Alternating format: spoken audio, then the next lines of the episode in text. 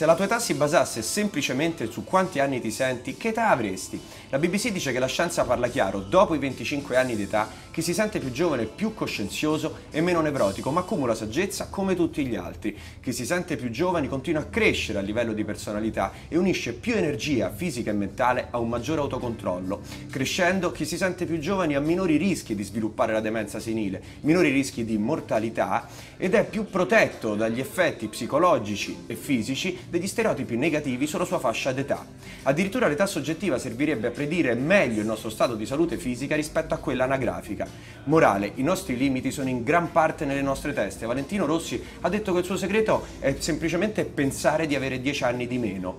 C'è chi lo chiama complesso di Peter Pan, ma l'accezione è negativa. Oggi, dopo i 25 anni, dovremmo farci tutti una maglietta. Io sono Peter Pan e crederci. Questo è un minuto.